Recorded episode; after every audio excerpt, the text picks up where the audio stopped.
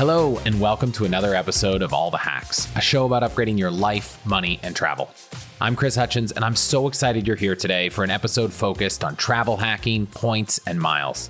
This one is jam packed with a ton of amazing hacks you've all shared, so thank you so much for sending those in, as well as some great questions we're gonna tackle, covering everything from paying taxes with your credit card to earning points to companion pass to booking travel, getting deals, a bunch of great sites and things you can do to optimize your next trip, and so much more. But I have a few cool things to share first. I'll start with some amazing listener wins you've all shared, and some of them are the biggest we've ever seen. First, Savannah wrote this in. We have used multiple hacks from your show. I've gotten into credit card points for travel and believe it will save us around $10,000 this year. From your show about insurance, we realized our house had grown in value significantly, and we can now drop PMI insurance, which will save us $1,000 a year. I also found seven claims of unclaimed money for my dad. So thank you so much for your content. You really are changing the lives of your listeners. Savannah, thank you so much for writing that in. It means so much to me that all the time and energy I spend can save people like you so much time, energy, money, and bring so much joy to your lives. I want to run through a few more because there were so many great wins since the last time I did this. Alex wrote in and said that after only a year and three months, he's already racked up 450,000 membership rewards points on Amex. But he really wanted to make sure people understood that his spending is only about twenty to thirty thousand dollars a year. He said he knew it was small compared to most people that live in more expensive places, but he did all this by maximizing referral bonuses, sign up bonuses, and using Rakuten to rack up over 60,000 membership reward points for things he already needed to purchase. Zach, who we also talked about some wins about six months ago, wrote in with a follow up. He was a medical student. He's now nearing the end of his third year, so he's making no income, but travel is really important to him and his girlfriend. So, over the last two years, with some great sign up bonuses and redemption values, he just wanted to share that from March 2022 to May 2023, they've taken three international trips using all the strategies he's learned in the show. He's earned and used over 800,000 points, paid only $2,000 in fees to redeem flights and hotels worth $29,000. He calculated out after subtracting fees at 3.1 cents per point which is absolutely incredible. It's allowed him to have six weeks of international travel to places like Italy, England, France, Spain, and Portugal. And he said it wouldn't have been possible without all this advice. So I'm so glad you're able to take those trips, Zach. A few more. We don't talk about hotels outside of Hyatt that much, but Noah had an awesome transfer from 45,000 Citi points to Wyndham to book three nights in a beachfront resort condo through their Vacasa partnership and got a one bedroom condo, which was way better than traveling in a hotel room with his three year old. A different Zach wrote in to say that he's planning on using his points that he's earned to fly business class for his upcoming honeymoon with his wife on her first trip to Asia this year. First off, congrats, Zach and your wife, and I hope that you have an amazing trip. I know we talk a lot about international travel, but let's focus on one domestic win from Angie. She wanted to take her children to all 50 states, and by August, she will have done it. She did that by opening up an Alaska card, and her husband did the same, both of which come with a companion fare. So, between the companion fares and the points they got on the sign up bonus, she was able to reduce the cost of more than $7,000 in flights to Alaska for her whole family down to less than half of that. And that was a family of five. Another honeymoon win from Lexi. She booked 10 nights in Hawaii, in Kauai, and Maui at Hyatt's using her Chase Sapphire preferred sign up bonuses that she and her fiance opened up to meet the minimum spend for all their wedding expenses. And they're now going on a $6,000 honeymoon just on points. So, first off, congrats to Lexi and her husband. I hope you guys have an amazing wedding and a great honeymoon. Finally, Tim loved the Japan episode so much that he's already booked a trip using points to stay at the Park Hyatt in Kyoto, which is an amazing hotel. He's going in July. I'm so sure you'll have a great time. Everyone should check that out if they have the points and they have the opportunity. And then the biggest win I think we've ever had is Liz wrote in and said that the insurance episode came just at the right time. She was pricing out life insurance policies for her family and didn't realize the concept of laddering or layering was an option, and it was exactly what she needed. So she priced out things with seven different carriers, and the layered policy they landed on, which is actually a 30 year term with 10 and 20 year riders, will end up saving them over $14,000 over the life of the policy compared to the lowest 30 year term quote. But she did point out that not all insurance companies offer these features, so it's worth searching for one that does, but it's also worth making sure that you push the agents on it because her agent actually asked her how she knew how to do it this way and thought it was a really smart option that he hadn't thought about. So that is awesome. I'm so glad you did that. So that's a few of the wins I've heard from listeners, but I'll put a few more at the end of the episode because there's just so many great ones that I want you all to hear about. Next, I want to talk briefly about what the All the Hacks membership is and isn't, because I've gotten a few questions from you. First, it is not a guilt trip for you to feel pressured to join. If you think it add value to your life, or if you've gotten so much value from the show that you want to support me, great. But if not, totally fine. So, what is it? My goal is to build a membership, something like AARP, but instead of focused on retired people, I want to focus on people who like to optimize and upgrade and have the best experience and get the most out of life. So I want to set up exclusive deals, products, and partnerships. And I actually just shared our first exclusive deal to members with Trust and Will, who is offering 50% off their estate planning services to all the Hacks members. It's the product Amy and I use for our family. In fact, we just updated it last week to include our second daughter. I know we should have done it sooner. So that's what I mean by exclusive deals. I hope we'll have more coming soon. But I also want to build a community where members can connect with each other. So that's going to be a part of the membership as well. In fact, our first members call is tomorrow. So if you end up joining quickly, I can send you the invite to that. And then at some point, I want to build a community online, and I will consider opening that up or part of it to all listeners, but I'm going to get my feet wet with members first. So if you want to join, you can do that at allthehacks.com slash join. And if not, I love you all the same, so no worries. Now, let's talk a little bit about credit cards. As you guys know, I have a page set up at allthehacks.com slash cards. And one of the biggest ways you can support me and the show is to use those links when you apply for a new card. However, like I always say, I want you to get the best sign up bonuses possible. And sometimes those are from referral links. Unfortunately, I don't have much control over how that page works. So even if I know about a great referral offer, I can't include it on the page. In the past, I've gotten links from some listeners and from friends and put them in the show notes. And then on top of that, there's also some cards that I think are really great, like the Amex Green or the Bilt Rewards card, that because they don't have affiliate offers, they never end up showing up on that page either. Finally, there's just so much good information when you collect a list of all the cards, their sign up bonuses, their annual fees, but there's no easy way to filter and sort on that information. So I had an idea. I fired up ChatGPT and I asked it to help me code a new page that had all that functionality. Honestly, I didn't think it would work at the start, but to my surprise, I got way further than I expected.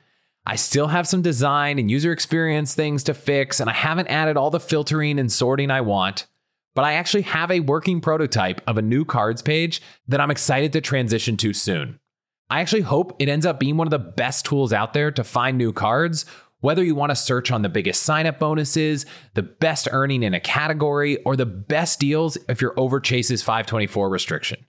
So, if you want to check out an early version, you can go see the prototype at allthehacks.com slash card tool. And I would love your feedback. Or if you're good with JavaScript or CSS, I would love your help getting it over the finish line. And then as soon as it's ready, allthehacks.com slash cards will start directing to that new tool.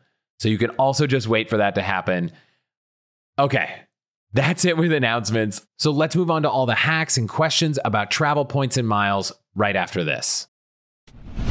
Where do I start? Help desk software, payment software, email marketing tools, CMS and blogging tools, SEO tools, deal management tracking, pipeline tracking. You do not need more tools to get more out of your business. You just need HubSpot. Their all in one customer platform is the ultimate business hack for all your customer facing teams.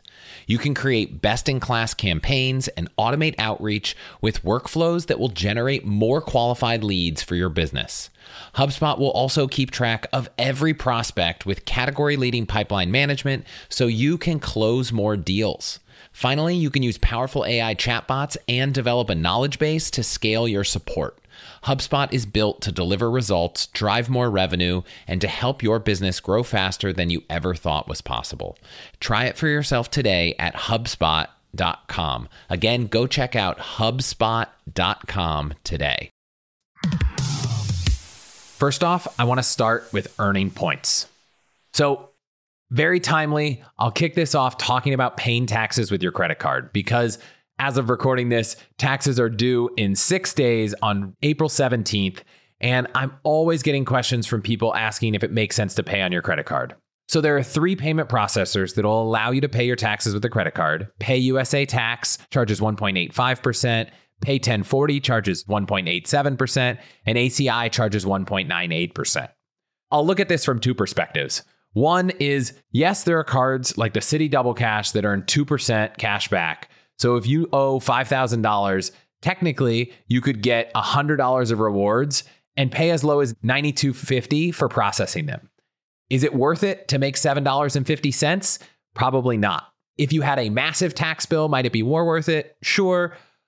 But at the end of the day, I don't think that kind of a spread is worth the time and energy unless you have a really large tax bill. Where it might get a little bit interesting is if you're trying to meet a minimum spend on a sign up bonus, or if you're trying to earn some points in a program really quickly, especially if you're trying to do that with a card like the Venture X, where you can earn two points per dollar and potentially make those points worth anywhere from one and a half to three or four cents. Couple caveats to consider. One, you can only make two payments per processor, though if you're filing jointly, you can make them in each person's name, so four total.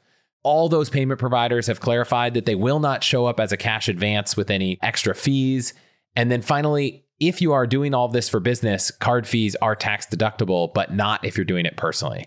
So if you have a redemption in mind and you're going to get outsized value here, great. If you're trying to meet a sign up bonus, or if you want to open up a card quickly to try to meet a sign up bonus, I know there are some cards, I don't have a list off the top of my head of ones that will give you a virtual card number you can use right away. That's worth considering. But otherwise, I think the fee relative to the cost, it doesn't make sense unless you have something planned, which is my general advice when it comes to buying points and miles as well. Similarly, a question from Cameron about trying to put expenses for his wedding onto a card. And in this case, the vendor only accepted a deposit and that the remaining they only accepted in cash or check. Are there any tricks here? The short answer is no. Yes, you can try to negotiate. And if you could negotiate the credit card fees into it, that would be an option. If not, you're usually going to end up having to pay the fees or use a service online where you can use your credit card to send a payment, but then you'll pay the fees. And those fees, I don't think are worth it. They end up being much higher than the cost to pay your taxes on a credit card. I know they're typically more around 3%. So, unfortunately, there's not a hack here that I'm aware of but I will say, if you are able to pay your credit card, you can always ask. There are some cases where you might not expect to be able to do that, and that's possible. So definitely worth doing that. But if not, unfortunately, that won't work. Cameron did mention that he got engaged a couple years ago and put the entire ring purchase on his credit card, which is a great option there. In fact, two questions wrote in about engagement rings that I'll share right now. One, Tyler went out on a limb and asked his fiance how she felt about cubic zirconia or lab diamonds before they got engaged. It turns out she was thrilled with the idea. They ended up finding a ring that was only $650 and put all the extra savings into an epic engagement. And then Jeremy wrote in that said, just make sure you're always looking shy of the exact carat quartile. So if you're looking for one, look for 0.99. If you're looking for 1.25, look for 1.24. He also found out that jewelers have access to an online auction site for diamonds where jewelers can request them be shipped for an inspection. So Cameron ended up rejecting the diamonds the jeweler had in stock, gave him the specs of what to look for, and then even before that finding the diamond, he just negotiated a fixed markup. So he agreed on 7% above the price he paid the seller, which is way below what jewelers used to charge before the internet made all this info available, and ended up finding something great.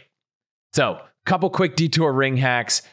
Coming back to trying to earn more points on dollars without spending more, I wanted to share a couple things that I ran across recently. The first, and I don't know how I missed this when I signed up, but our utility provider in the Bay Area, PG&E, at least now lets you put your utility bill on a credit card for a fixed fee of I think about a dollar and 35 cents.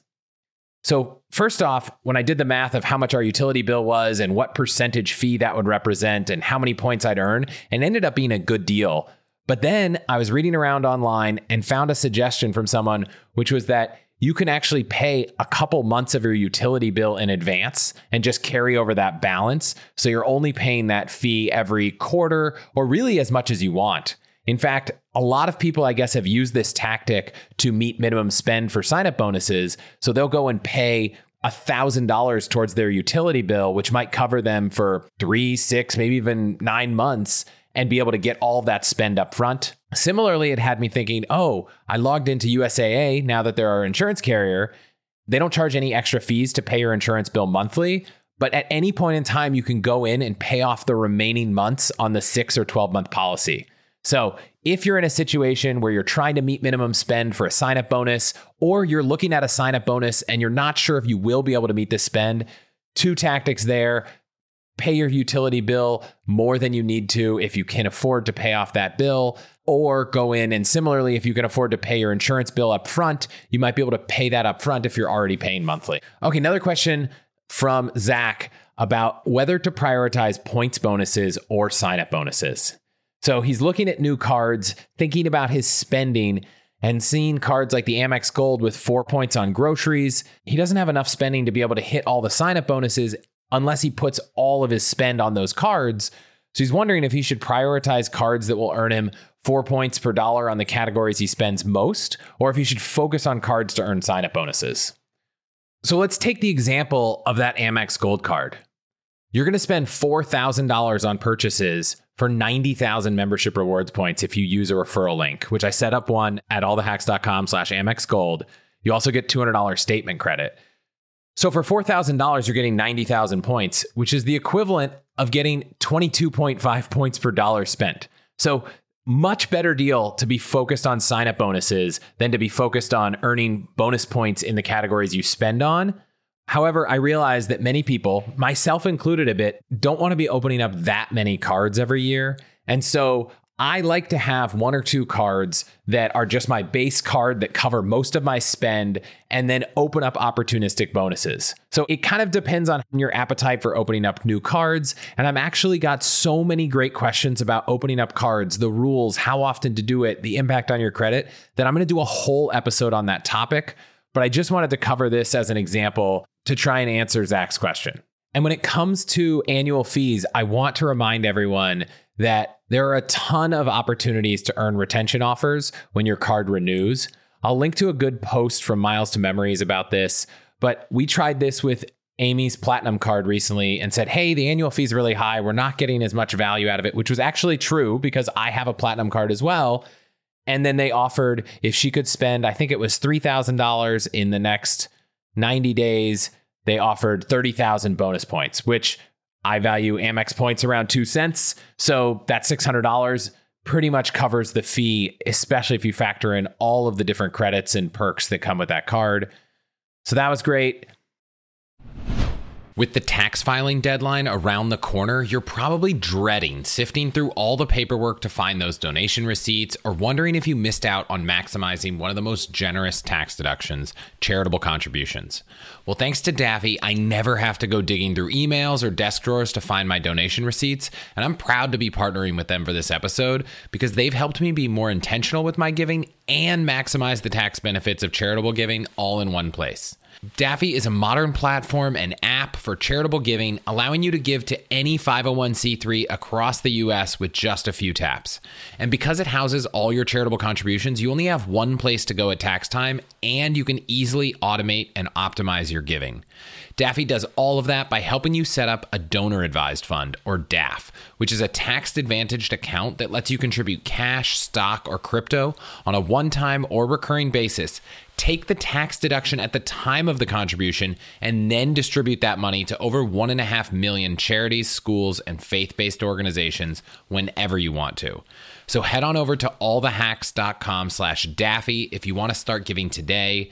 And for a limited time, if you visit that link, you can get a free $25 to give to the charity of your choice. Again, that's allthehacks.com slash Daffy, D A F F Y. Whether it's researching investments, comparing performance, trying to read up on the news, or looking into a company's financial statements, it seems like there is an unlimited number of places to get your information. But my go to site for all things investing is actually the same site I've been using for over a decade. It keeps getting better and better and also happens to be our sponsor today, Yahoo Finance. Whether you're a seasoned investor or just getting started, Yahoo Finance has all the tools and data you need in one place. Well, actually two places because they also have a great mobile app.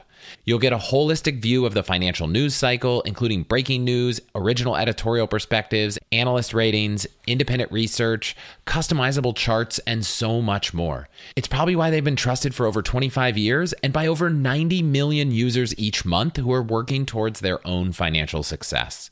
So, for comprehensive financial news and analysis, visit the brand behind so many great investors, yahoofinance.com, the number one financial destination, yahoofinance.com. That's yahoofinance.com. Next, I want to share an email Matt sent me that included a bunch of incredible hacks for earning some points. First, he pointed out that if you're Canadian, you can actually get a US Amex card with your Canadian credit history as long as you set up a US bank account have a mailing address in the US that you can receive your physical card at. He did it while he was renting an Airbnb in California, and TD, his Canadian bank, made it really easy to set up a US based account. Then he pointed out that the Capital One shopping rewards portal often offers really big cash back on travel booked via TripAdvisor. He's seen it as high as 30%. It's often capped at $500 per transaction, but he's gone in and booked three nights in his name, three nights in his partner's name, and gotten $1,000 back on an expensive hotel stay. He also wanted to share that he's been using Club One hotels for stays over the past five years and is regularly getting 30 to 40% off the best rate he's finding on hotel websites. He said he just stayed in Charleston at the Restoration during a festival and paid $400 a night when the Own Hotels website and Trivago were quoting 700 a night. Same deal for a trip to London this summer, and they occasionally sell gift cards for 10% off, which multiplies the savings even more. Then for chain hotels, he said check out Capital One Business Deals, which used to be called Capital One Spring, which is totally free to sign up, but sometimes has ridiculously good deals at chains like Intercontinental and others. Last, for business class flights, he wanted to share that sometimes he's found that booking a vacation package and adding one night at the cheapest hotel can save thousands of dollars on paid business class airfare. He doesn't even always stay at the hotel he books, just does it to get a better deal on flights. So, Matt, thank you for bringing all the hacks. Love hearing these. I'm going to add them to the arsenal. Last two earning points questions. So Kristen wrote in asking about whether the Bank of America cards were worth it if you have enough money in their partners and you can earn their highest rewards tier. So I'll give a quick overview. The Bank of America Premium Rewards Visa earns two points per dollar on travel and dining, one and a half on everything else. But if you have $100,000 or more in an eligible account, they bump that up by 75%, which means you're earning three and a half points per dollar on travel and dining or 3.5% cash back and you're earning 2.625% on everything else. So I have to ask, how does that compare to what I would consider a comparable option on the point side? If you're not willing to spend the time and energy to transfer points to airline and hotel partners. If you're willing to do that, I think you're going to get way outsized value focusing on earning miles and points. But let's take the Chase Sapphire Reserve and pair it with the Freedom Unlimited and compare. On the travel and dining spend with the Bank of America card, you're getting 3.5% cash back. With the Chase Sapphire Reserve, you're earning three points per dollar, which you can redeem in the portal for 1.5 cents. So you're getting 4.5% cash back. So you're getting an extra percent cash back on travel and dining. But for the everything spend, you're getting 1.5 points on the Freedom Unlimited that are also worth 1.5 cents in the portal. So that's 2.25% cash back compared to 2.625. So at the end of the day, if you're using the Bank of America card, you're losing out on 1% back on travel and dining, but you're earning half a percent on everything else. But you're doing it all with one card and you're doing it all without having to worry about booking in a travel portal and getting a deal. I always prefer the Chase option because if you just want the cash back, that's fine. You can use it as credit in the portal. But if you end up wanting to transfer to partners and get outsized rewards on aspirational travel, you have that option. Whereas with Bank of America, you don't get that option. So I've always preferred the Chase option. But if you only want one card, you only care about cash back, and you're willing to put 100,000 or more dollars into a Bank of America Merrill Lynch account, and you factor the cost of doing that at nothing, which is not how I think about it. But if you're already there, then I do think the Bank of America option is a great single card option. But I think very few people are going to be in that boat. Last on earning points, I want to talk about Companion Pass. I got two questions from Scott and Jomar asking about applying for cards to earn Companion Pass, how long it's good for, how to use the strategy, and how to do it with your partner. So, for people not familiar, Southwest has a status tier. When you earn 135,000 points in a year, you get Companion Pass for that year and the following year. And Companion Pass means that anytime you buy a ticket, whether it's with points or dollars, you can add a person to your flight for only the taxes, which domestically are $5.60. Now, you have to name that person in advance, and you can only change the name, I think, three times a year. But if you're a couple and you're planning on doing a lot of travel on Southwest, it can save you a ton, especially if you're flying to a lot of the Caribbean, Mexico, Hawaii destinations Southwest flies to. But the strategy is when to do it. So the trick here is that when you earn it, you get it for the rest of the year and the following year. So you really want to make sure you earn it as early in the year as possible. So if you're going to do this with card bonuses, you need to make sure all the points you're earning post as early in the year as possible. Now, it's not about when you spend the money though, it's about when the statement is posted. So if you spend money in December, the statement closes on January 1st, sometime in early January, those points are going to post to your Rapid Rewards account. So, if you want to do this, you need to hit 135,000 points.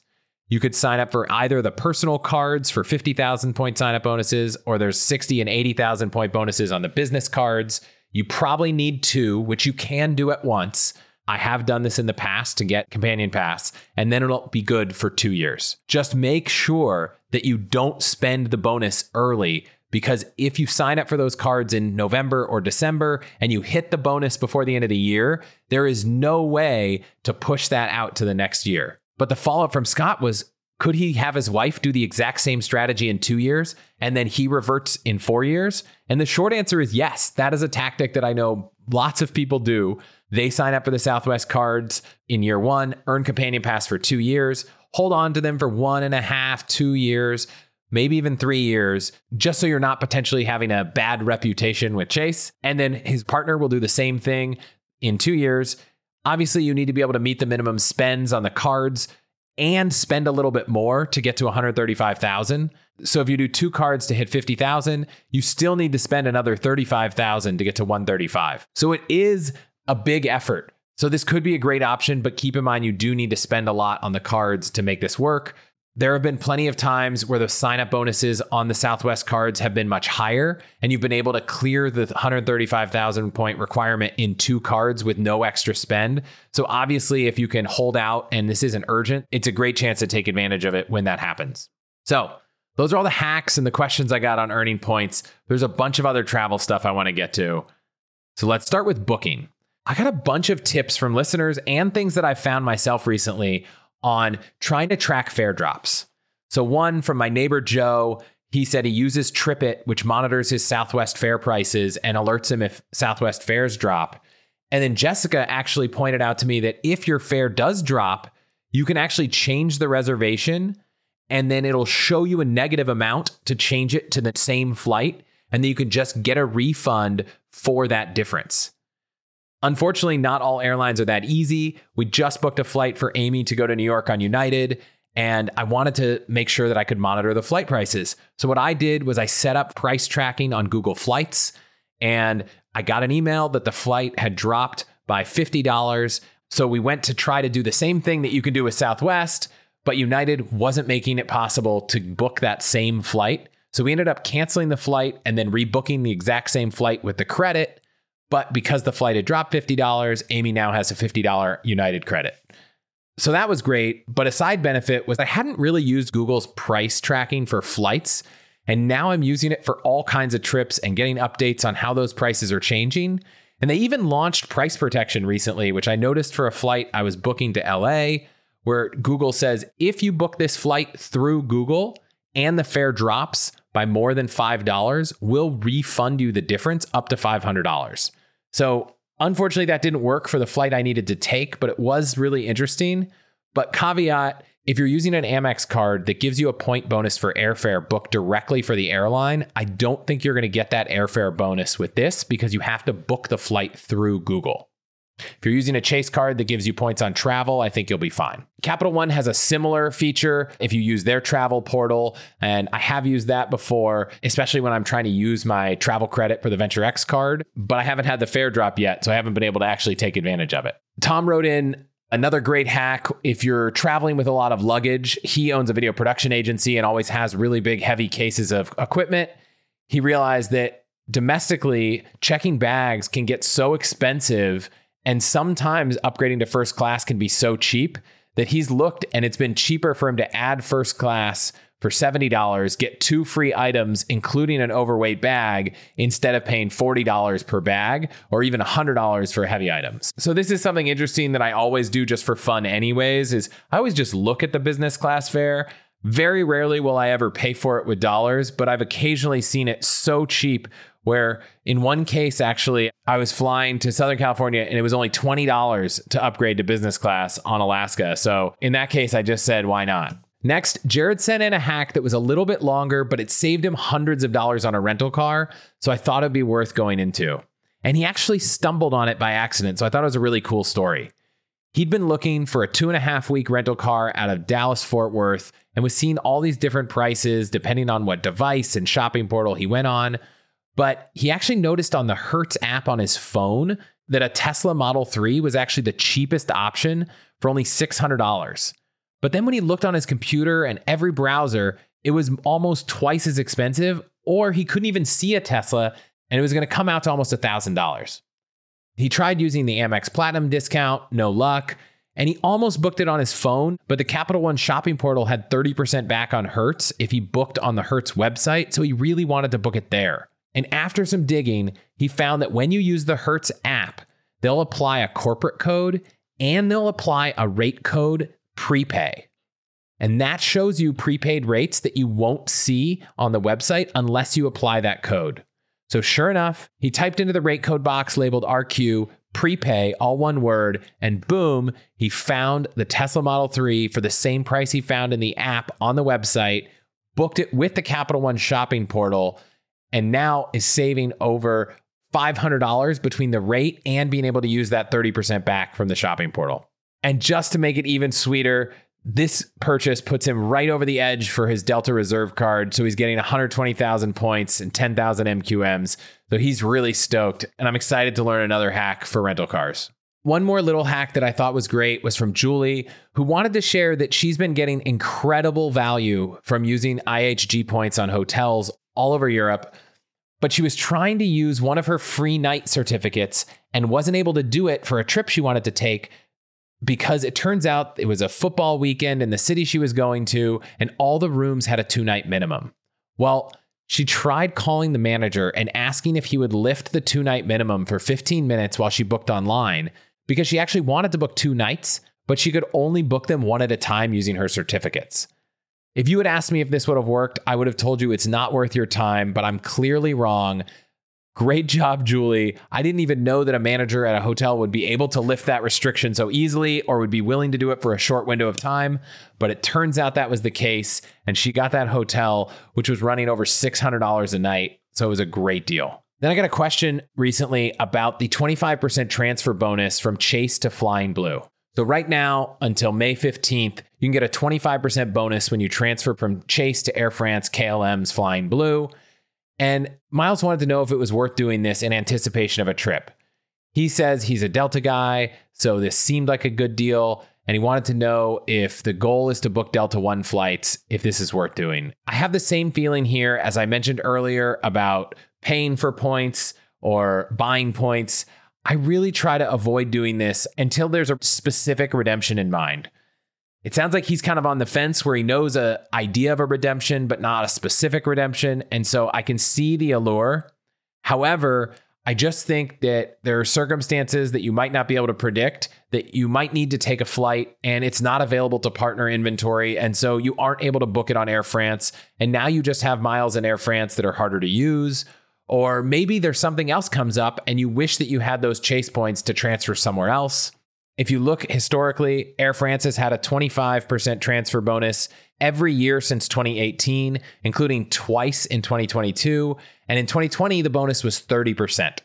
So I think unless you're really coming up on a trip soon and you've already done some searching and you know the availability is pretty good for when you want to go, you're just not sure on exact dates, I would hold off and wait until you are more certain about the trip especially knowing that this is the kind of bonus that we see pretty regularly. And on the note of booking with partners, Caroline wrote in a question. She said she has 250,000 Capital One points. Nice job. And she started thinking differently about how to use her points. She was looking to transfer to Air France or Virgin, but she comes into a problem. Every time she searches on these sites, she can't find the flight she's looking for and wanted to know if she's searching wrong. And this comes back to one of the challenges of trying to get outsized value from your points. It's that you can't expect to be able to fly on every flight on every day. For really popular routes, you might need to book super last minute or super far in advance. So, the way it typically works is that airlines have two types of availability for flights with points. There's their saver availability and then all the general availability. And so, if you're looking on a site like United or Delta or American, you can usually book any of their flights with points, but only some of them will be a reasonable number of points. I've looked at United and found flights to London for 60,000 in points in business class, and then I've also seen it be close to 200,000 for a flight as similar as the same day. So that saver availability when it's lower like 60,000 is what they make available to partners. So if you're not seeing that saver availability with an airline, you're definitely not going to see that availability booking Delta through Air France or Lufthansa through United or anything like that.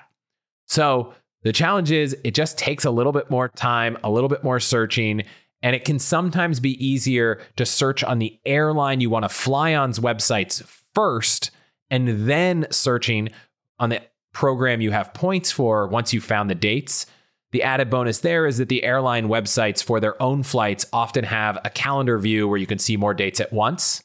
Or you can use a tool like point.me, which will let you search all of the options, but you can only search one day at a time. Or there's a cool site called Seat Spy. They only support a handful of routes, but they do support searching a year at a time. So you can see the entire year of dates, but again, it's only for a limited number of routes on a limited number of airlines.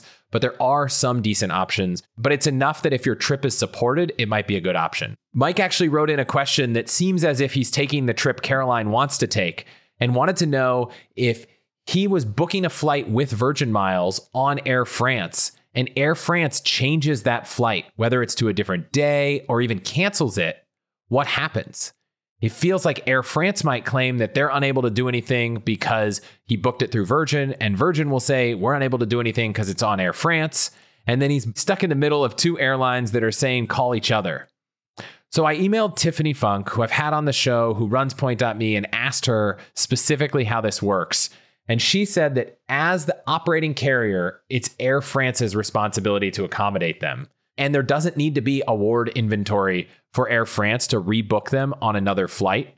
I have had this happen in the past and ended up being quite an amazing experience. Air France actually canceled a flight from Paris to the Seychelles on our honeymoon. And so they ended up rebooking us in Emirates business class, which while we had a stopover was a much nicer flight. However, because Virgin is the ticketing carrier, it turns out that they usually need to all do this together. So, fortunately, airlines have liaison desks for these exact issues, but it isn't uncommon to end up on a three way call because not all airline agents know that liaison desks even exist. So, I'll link to a couple blog posts Tiffany shared with me, but I will say if you're in this situation and you're willing to put in the time and energy, I don't think it's one you need to worry about. It'll just take a little bit of time. All that said, if it is the day of travel, once the ticket goes under airport control, whoever's operating the flight has free rein to do everything and you won't have this problem. Next, Erin wrote in hoping to go to Paris this spring and said that she found tickets for her family of four from Seattle to Munich, flying through Paris, but oddly couldn't find the Seattle to Paris flight for the same price, and it was double the points. So she wanted to know could she just buy the Seattle to Munich flight and get off in Paris and not take the next route? She said, which is a very important thing, that she'd only have carry ons, and she wanted to know my thoughts on trying to do this. In her case, her return flight is already booked home on a separate ticket, so she's already covered most of the bases. And there's actually a website called Skiplagged that helps you do this kind of searching for deals like this on paid tickets. But when it comes to award tickets, there are a few things that are similar and a few things are different. First off, the flight that you skip always has to be the last flight in the entire itinerary. So if you were to book a round trip, once you miss one leg, the entire rest of the ticket will most likely get canceled. So I would make sure that you're only trying to do this where you're skipping the last leg of your trip. Second, you need to make sure you're not checking bags because if your bags get checked, they'll likely get checked through the final destination and they won't be where you are if you get off your flight. There's obviously a risk that when you check in, they'll ask you to gate check your bag because maybe the overhead bins are full. That doesn't happen as much internationally, but I would just make sure that if that happens, you ask them to not check your bags through to your final destination. You could tell them that maybe there's something you'll need access to just in case there's a cancellation or medication. They shouldn't have a problem doing that. But airlines don't like this. There have been airlines that tried to sue people for doing this and have been unsuccessful in doing so. So it's not something that's necessarily illegal, but I would say it's a little extra risky when you're doing it with your frequent flyer miles because there is something that the airline could hold over you, which is the balance in your account. I know if I were doing this, and I've done this probably a couple times with paid flights, I don't usually attach my frequent flyer number to the account. Or if I do, I'll attach a frequent flyer number for a partner airline where I don't have a big balance of points. So I fly United enough that I have a lot of United miles. So if I were using United, maybe I would credit those points to Avianca just in case there's a problem. United's not going to be upset about it and do anything.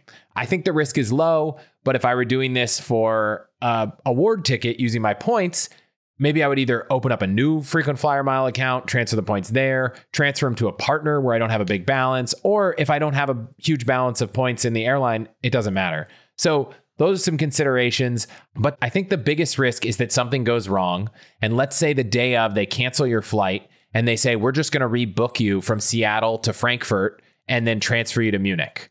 And it's going to be really hard for you to explain why that doesn't work for you without telling them you're trying to do something that they're explicitly trying to prohibit you from doing.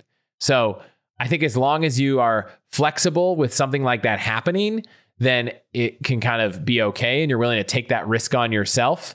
That's not always a huge risk. If you end up landing in Frankfurt and having to buy a ticket to Paris, it's going to cost you some money, but it's not going to be thousands of dollars. And it's a pretty low risk that it happens. That's something to be aware of. That would be the biggest risk in my mind of this happening. One other way to mitigate that would be to try and make sure you're doing it with a carrier where the stopover is their hub. So, for example, if I'm trying to go from San Francisco to Paris and I buy a ticket to Munich on Air France, it's unlikely if something happens that Air France is going to try to route me anywhere other than through Paris because that's their hub. But if I were buying that ticket on United and they were flying United to Paris and then connecting to Munich on Lufthansa, then it's a possibility that if that flight got canceled, they would just book me on a Lufthansa flight directly to Munich through Frankfurt or something like that. So I'd feel better about it if the hub of the airline you're on is the city you want to get off at. But in general, I would say if you're okay with a little bit of risk, it can be worth doing, but it's not a perfect solution. My fitness routine this year had a few rocky starts, but I am back into it now. And honestly, one of the things that helped me get back is that I just added some new workout gear. And if I'm going to buy more, why not have the best performance apparel out there, which I think is Vuori? And I am excited to be partnering with them for this episode. Vuori makes performance apparel that's incredibly versatile. Everything's designed to work out in, but it doesn't look or feel like it at all. And it is so freaking comfortable, you will want to wear it all the time. But it's not just for men. My wife is obsessed with Vuori as much as I am. While my personal favorite will probably always be the Sunday Performance joggers, I have at least three pairs. I just got a few pairs of the core shorts and three or four Strato Tech tees, and I'm loving them. Honestly, I can't think of the last time I went on a run, bike ride, or walk in anything else. Their products are so versatile, you can use them for just about any activity, whether it's running, training, or yoga, but they're also great for lounging, running around town, or they even have a few things you can wear for a night out. Honestly, I think Vuori is an investment in your happiness, and for all the hacks listeners, they're offering 20% off your first purchase, as well as free shipping and returns on US orders over $75. So you should definitely check them out at allthehacks.com slash Vuori. Again, go to allthehacks.com slash V-U-O-R-I and get yourself some of the most comfortable and versatile clothing on the planet.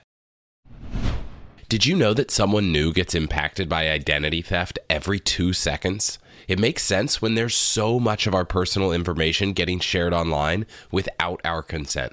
I found a listing for my dad on a site called Family Tree Now that had his name, age, address, phone number, email, past addresses, and the names of his relatives. And that was just one of the 69 listings that had his info. Fortunately, instead of spending hours finding all the sites with his info and submitting the request to take it down, I got it all done in minutes with Delete Me from Abine, and I am so excited to be partnering with them for this episode. Delete Me is an amazing service that will not just find and remove your personal information from over 500 data broker websites, but they'll continuously scan for new data that shows up and get that removed as well. On average, Delete Me finds and removes over 2,000 pieces of data for a customer in their first two years. And to date, they've removed over 35 million pieces of data for their customers. So if you want to get your personal information removed from all these listings on the internet, go to allthehacks.com slash delete me and get 20% off a plan for you or your entire family. Again, that's allthehacks.com slash delete me. I just want to thank you quick for listening to and supporting the show. Your support is what keeps this show going. To get all of the URLs, codes, deals, and discounts from our partners, you can go to allthehacks.com slash deals. So please consider supporting those who support us. Finally, Tony wrote in because he's going deep on Antarctica research and wanted to follow up from the Antarctica episode. He hasn't booked anything yet, but there were two sites he wanted to share for anyone interested Antarctica Travels and Freestyle Adventure Travel, who put out emails on cruise deals for Antarctica during the travel season.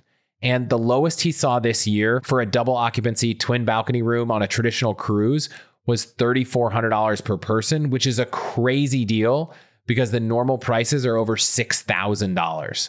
So if you're looking to go on an affordable trip, sign up for those and see if you can find some last minute deals, and you might be able to get to Antarctica for a lot cheaper. Next, I just want to do a rapid fire of some sites I've found recently and you guys have shared with me that might be helpful for you, that might be interesting. First, Justin tried to share this cool tool called AI Hotel Review that summarized all the TripAdvisor reviews using AI to try to give you general sentiment. Between the time he shared it and now, that company has pivoted to a new company called Where to AI, which is an AI trip planner. You can also just use ChatGPT to do itinerary planning, and I've been really impressed at how good it is. So, if you want to try to go in the weeds, you can do it yourself with ChatGPT, or you can go to Where to AI and go through a kind of interesting AI trip itinerary planner tool.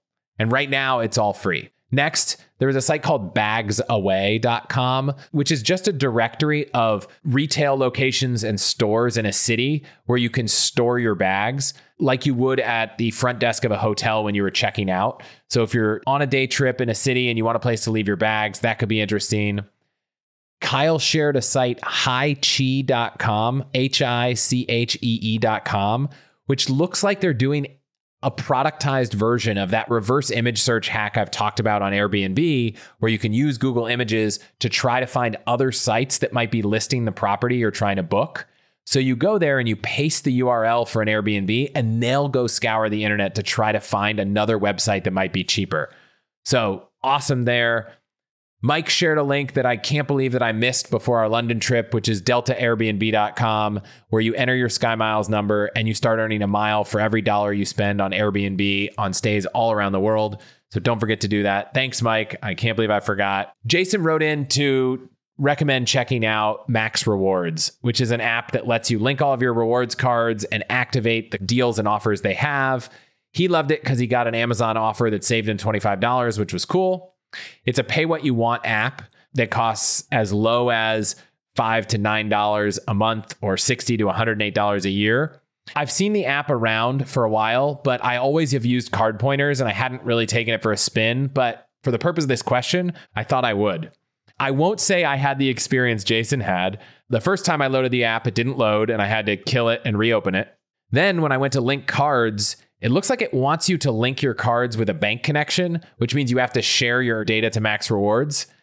Normally, I'm not opposed to doing this. However, when it doesn't seem necessary, I get a little hesitant. But what actually had me much more hesitant was that I'm very familiar from my time at Wealthfront at all the ways that you need to present how you're collecting data and what you're doing with it. And so, whether you're doing that through products like Yodlee or Plaid, you'll almost always see a pop up when they ask you to link your account that says, Hey, this is what we're doing with the data. This is who's the party that's doing this. And in the Max Rewards app, it just switched straight to a box that was enter your username and password. So I know at Wealthfront, when you put in your username and password, we don't store those credentials. We work with a third party like Yodlee to be able to process that, company that's in the business of doing that exclusively. It made me very hesitant to use their syncing feature because I just don't know what they're doing with the data and how they're doing it. But just for fun, I tried to do it with one Amex account that I was willing to change the password with after. And it turns out as soon as I clicked connect, it didn't work at all. And they forced me to manually add my card. I went in to try to manually add the card and there was a spinning wheel. It never actually loaded. I quit the app, came back in. It wasn't there manually. I tried to add it again. It was a spinning wheel. I couldn't do it. So I'm not sure exactly how to get the value that Jason has in the app. I was doing it all on iOS. Maybe their Android app is stronger. They do have a ton of great reviews in the App Store, so there might be something there, but I couldn't figure out how to get value of the app because it just wasn't working for me. And I don't love that you have to connect your bank connection. So I'm going to keep using card pointers. If anyone has a different experience or if someone on the Max Rewards team wants to reach out, I'm happy to give it another look and share the issues I'm facing. But for now, I'm sticking with card pointers. I think it's a great experience. They have a Mac, web, mobile, Android, watch, everything app, and they're all super fast. I have partnered with them to get you guys 30% off at allthehacks.com slash card pointers. But funny enough, while I was recording this, I was reflecting on my earlier conversation about getting good deals for members. I actually emailed Emmanuel, who is a listener, and said, Hey, would you be willing to do an even better offer for members? And so through the end of the month, Emmanuel is going to offer all the Hacks members who want to sign up for Card Pointers Pro 50% off. So that's awesome. It's a great product. I've talked about it multiple times before, but they will go in and add all the offers on all of your cards with Chase, with Amex, so that you're getting all the deals that you can. Card Pointers actually hits Amex and Chase at the same time for all your cards, which lets you add the offers to multiple cards, which you can't actually do manually on your own. There is a free version of the app, so you can play with it before you sign up. Check it out. Let me know what you think. And if you're an All the Hacks member, keep an eye out for that 50% discount. Two more. Jason said to check out the app Fetch, which gives you points for scanning all of your receipts. He said it takes almost no extra time and he just earns a nice little bonus there. Last, I, I have mixed feelings on this next one. As a content creator, I don't love it, but as a deal seeker, I see the appeal. It's a site called 12 Foot Ladder 12ft.io and they have an iOS app and they basically let you get through the paywall for articles and content that you'd normally have to pay for. Matthew noticed that it even works for some of the ones where going into incognito mode doesn't work. So here's the caveat I'll put there. If you're just trying to get to know a site and you wouldn't otherwise pay or subscribe and you just want to read an article, great, go for it. But if you find a content source that you really like, I would encourage you to consider supporting them being a content creator full time myself, I really appreciate that support. Whether it's by checking out the sponsors we have on the show, joining my membership, or using the links for cards on our site, I really appreciate all that support. I'd hate to make recommendations that you should be finding ways to not support other creators, but this show is called All the Hacks, and I couldn't call it All the Hacks if I said all the hacks except for a few. So I wanted to make sure I put it out there. Last group of travel hacks before we wrap is when you're on a trip, and I'll just run through a few. Garrett wrote in after hearing me talk about jet lag, and he noticed that I didn't talk about fasting in addition to normal tricks. But he's found it's been one of the best when he's come across growing up traveling from Sweden to Japan for three years and now annually from the States. He gave me a link to a Harvard post that I'll put in the show notes. But basically, what he recalls was fast for 12 to 16 hours and then break the fast with breakfast at your arrival destination.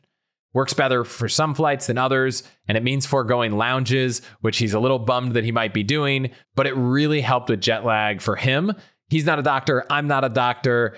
This is not medical advice, but definitely something that you might want to look into if you're trying to really optimize around jet lag. Next, Kush wrote in, wanted to share how his learnings from a bad experience could be really helpful for you. Back in 2019, someone stole his bag at a metro station. It had his passport, his money, and all his important documents. He couldn't find it and wasn't sure what to do, but he went to the embassy and it was so helpful. And he said, I know anyone that gets in this situation is probably going to panic and be stressed. But for him, the US Embassy was so helpful. They knew everything about how to submit the right paperwork, expedite the process, get him a new passport. And they even had an off duty officer that could help with guidance when they were closed during the holidays or the weekends if something was urgent. So Definitely a tactic I hope no one has to use, but if so, Kush, thanks for reminding everyone that your embassy when you're traveling abroad can be a great resource if you end up in a situation like that. Similar to citizenship and passports, Rob reached out with an episode idea, which I don't know if it'll make a whole episode or not, but it's at least worth sharing here as I think about that. So, Rob is Italian, but he's not an Italian citizen, but he learned about getting citizenship through bloodline he found out that his great grandmother never officially became a US citizen, which left the door open for him and all of his bloodline to claim Italian citizenship. He's been working with an attorney for the past few years to get all the death, marriage, and birth certificates going back four generations, and is just about ready to bring the case to Italy. The nice thing is that the whole process, where the lawyers do all the work, costs him only $10,000, which will get him EU citizenship and a passport but not only him, it will get his father, two sisters, one uncle, two cousins, and three nephews citizenship too. If you compare that to the cost of getting citizenship through golden visas and other processes where you might have to spend $400,000, live somewhere for weeks at a time, and it only works for one person or one family, he thought this was an amazing hack. The process is called Jus Sanguinis. I'm probably pronouncing that wrong. There are 12 countries that do this. And so, since the US is a country of immigrants, there might be other people that don't know about this. And there are a bunch of benefits. If you ever need to get out of the United States, you have an option. Rob said it makes him feel a little bit like Jason Bourne. He can work anywhere in the EU. His wife can actually take a test to become a citizen. He gets free health care, and he could even play for the Italian national soccer club. It also makes owning property in Italy or other places much easier. And he can hide the fact that he's a US citizen if he's ever traveling somewhere where he might want to do that. Unfortunately, I don't think I have any Italian heritage, but if I did, this is actually something that I would probably look into. It's super interesting. If anyone else digs into this and has an experience, I'd love to hear about it. I'd love to share with everyone else. Finally, I'll share a great hack from my good friend Mike that is just the perfect hack to end on. It's for getting free bottled water at a hotel. So every time Mike checks into a new hotel, he goes straight to the gym where almost always there's a cold fridge with free water. He stocks up on water in the gym, takes it up to his room so he doesn't have to pay the two, four, five, ten dollars for a bottle of water from the mini bar and is stocked up for the week. So it's funny because I get texts from Mike now. Every time he checks into a hotel, he just sends me a text of the photo of the fridge in the gym so every time I check into a hotel now and I want some waters, I think of him. Hopefully, you guys can use this hack and think of me and Mike as well. That was a ton of stuff, and I didn't even get through all the questions I wanted to. There were a ton about opening cards, how often, how many, credit score implications that I'm going to make a whole episode on. There were a few about cruises that I actually want to do a whole episode on as well. There were a bunch on booking hotels with points that I want to do an episode on.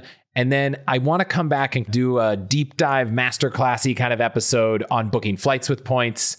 So stay tuned for all of that. Lots of content to come the rest of the year. If you made it this far, thank you so much to everyone who's listening, sending questions, sharing their hacks and wins. I'm so excited I found such an amazing community of other optimizers and hackers to share this journey through. And I hope you all enjoyed this episode. Before we go, I want to share a couple more wins that you all had because I didn't get to all of them in the intro. Adam found $4,000 of unclaimed money from some old escrow issue in a mortgage after a refinance. So, congrats, Adam. Big reminder to everyone to keep searching for unclaimed money. Then, Medisa had an amazing experience thanks to Trustworthy, one of the partners of all the hacks, where she was flying with her kids to Singapore through Manila, which she's done all over the world but she had an interesting experience where Philippine Air actually required her to show a copy of her son's birth certificate to prove she was his mother because of some of the human trafficking that's been happening.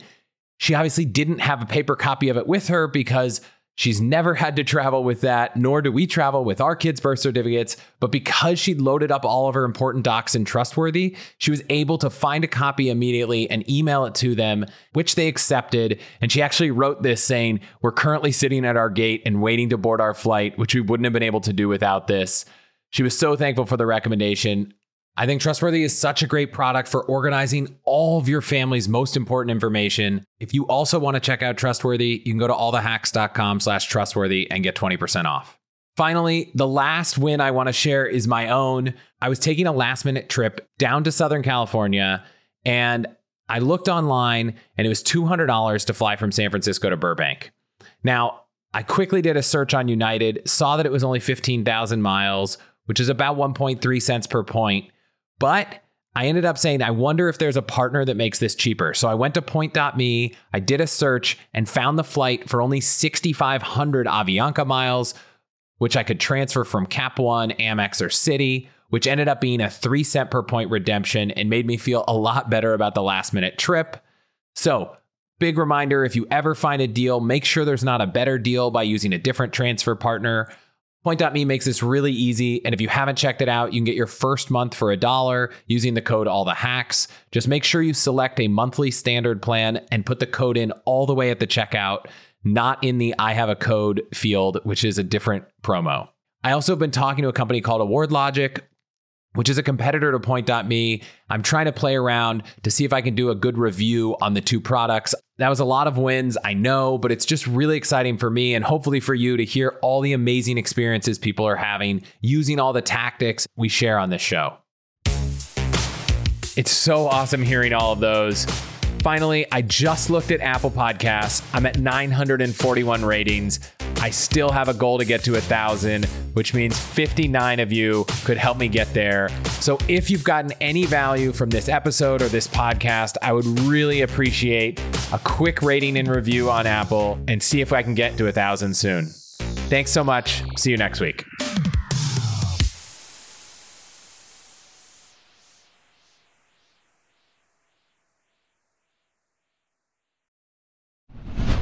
What's the best way to help you and your finances thrive? The answer can be overwhelming with all the financial misinformation out there. So I want to talk about an amazing resource, the NerdWallet Smart Money podcast, where every week NerdWallet's in-house experts and financial journalists set things straight and help you make smart decisions with your money. The nerds have already helped me get smarter about saving money on groceries, avoiding some of the latest financial scams, and boosting my credit score since it's actually been going a little bit up and a little bit more down lately as I've been taking advantage of a few recent credit card offers. They also explain the real impact that the latest financial headlines could have on your life so you'll get the clarity you need to make smart decisions with confidence. Weekly financial check ins with Smart Money help you spend more time doing what matters and less time worrying about what doesn't. Let NerdWallet's trusted experts untangle today's web of financial misinformation. Listen to NerdWallet's Smart Money podcast on your favorite podcast app. Future you will thank you.